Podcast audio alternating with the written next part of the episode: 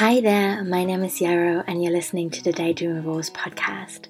This is another minisode where I'm answering a question and I'm sharing some thoughts and ideas, and I would love to hear how you like these and what you think, and if there's anything that you want me to cover.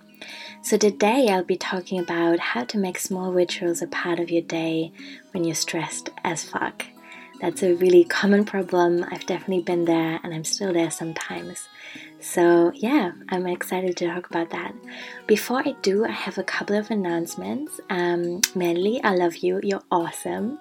Please check out the upcoming webinars. Um, there's one on tarot for beginners that might be for you, and then there's a couple of business related ones, and I'll link to all of them in the show notes. Um, but they uh, can be found over at yarrowdigital.com. I love meeting people um, and just, you know, hanging out with listeners. Otherwise, it feels a little bit like talking into the void. Another announcement I have is that I have started a second podcast. If you haven't listened yet, you might want to. I'm really excited. Um, it's called Do It Yourself Business Magic or Do DIY Business Magic, and it's now on Stitcher. It's on um, Google Podcasts, I think that has gone through, on iTunes, of course, and it's on SoundCloud. And if you have a minute, I would so appreciate a review on iTunes. That really makes a big difference to new podcasts, and I just would love a lot of people to hear about it.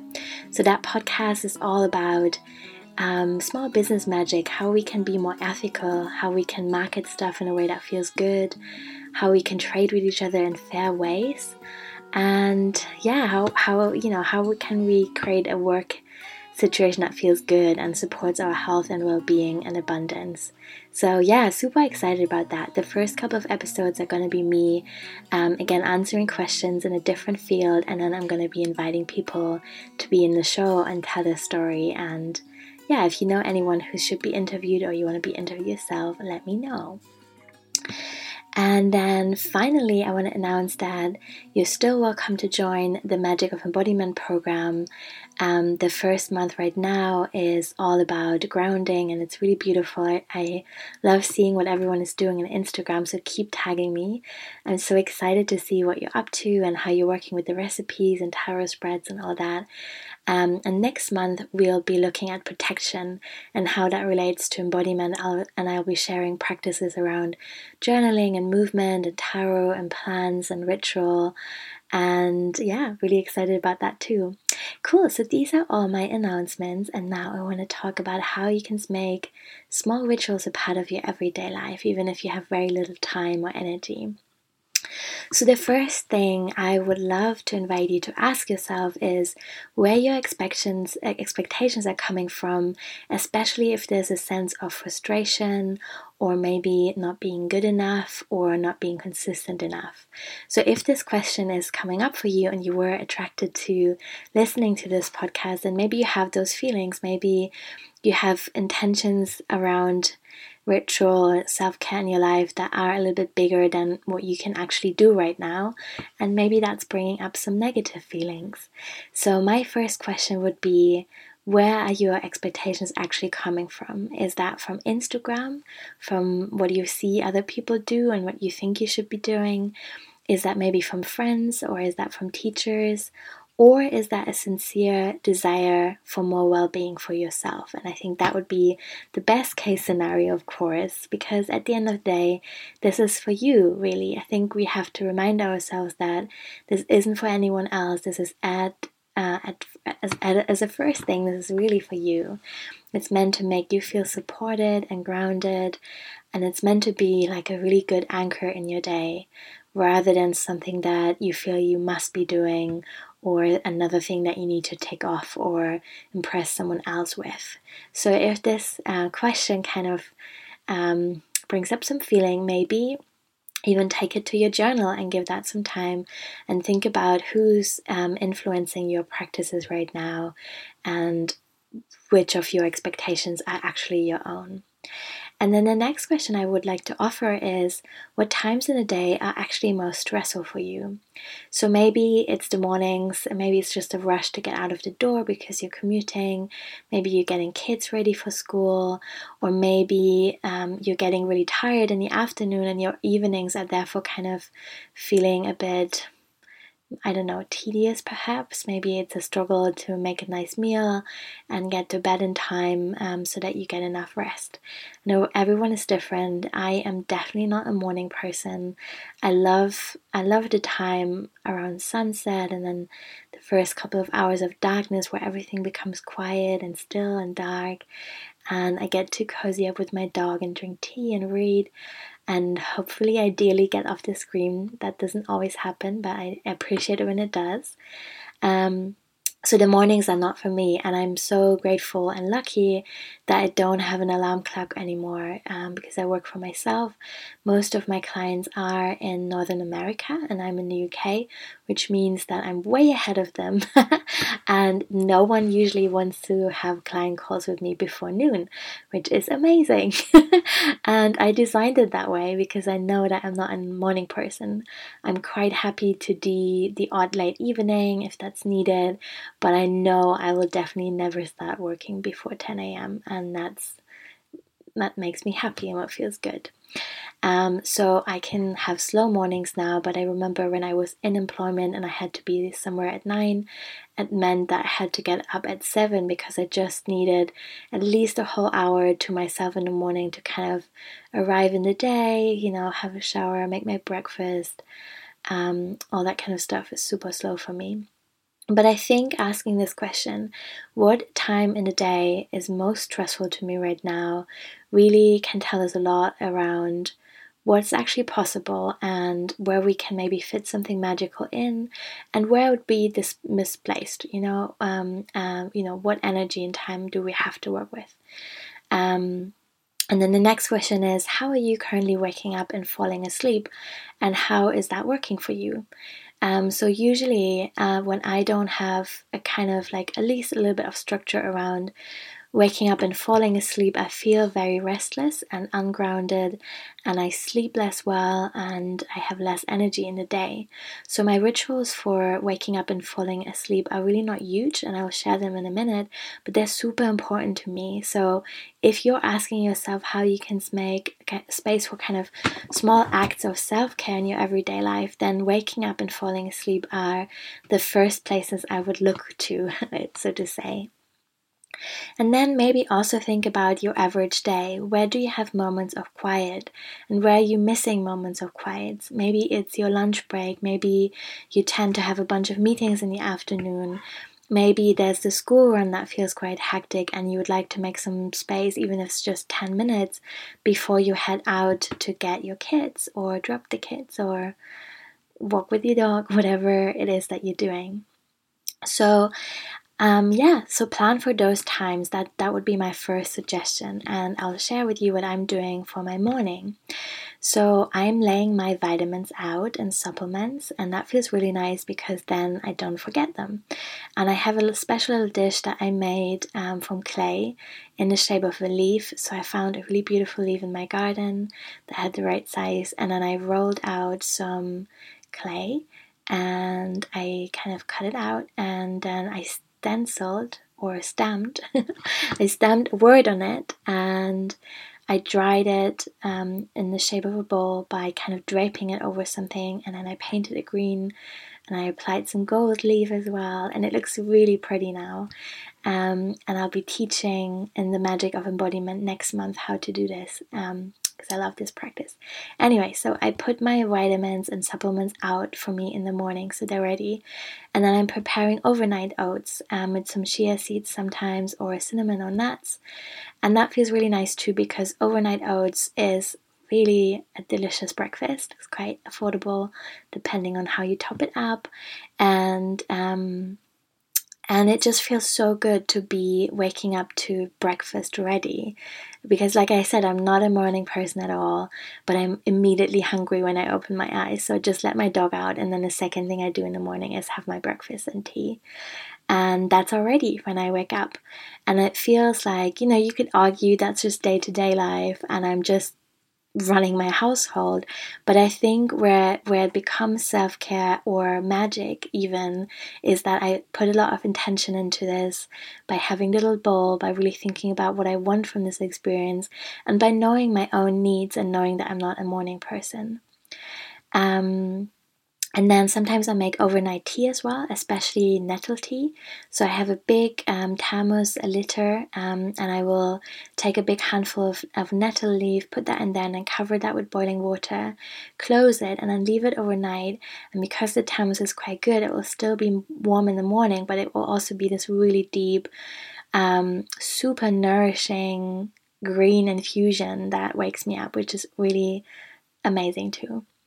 And then I like to clear everything away before I go to bed in the morning, uh, in the evening.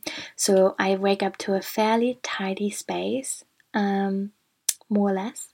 But my desk is definitely clear and my breakfast is ready and then i'll have uh, usually have my journal and my tarot deck or the, the tarot deck that i'm using at the moment ready for me at the deck so uh, at, at my desk. So i just have to kind of stumble towards the desk and sit down after my breakfast and I, I look over the garden and i can draw a card and see if i want to write.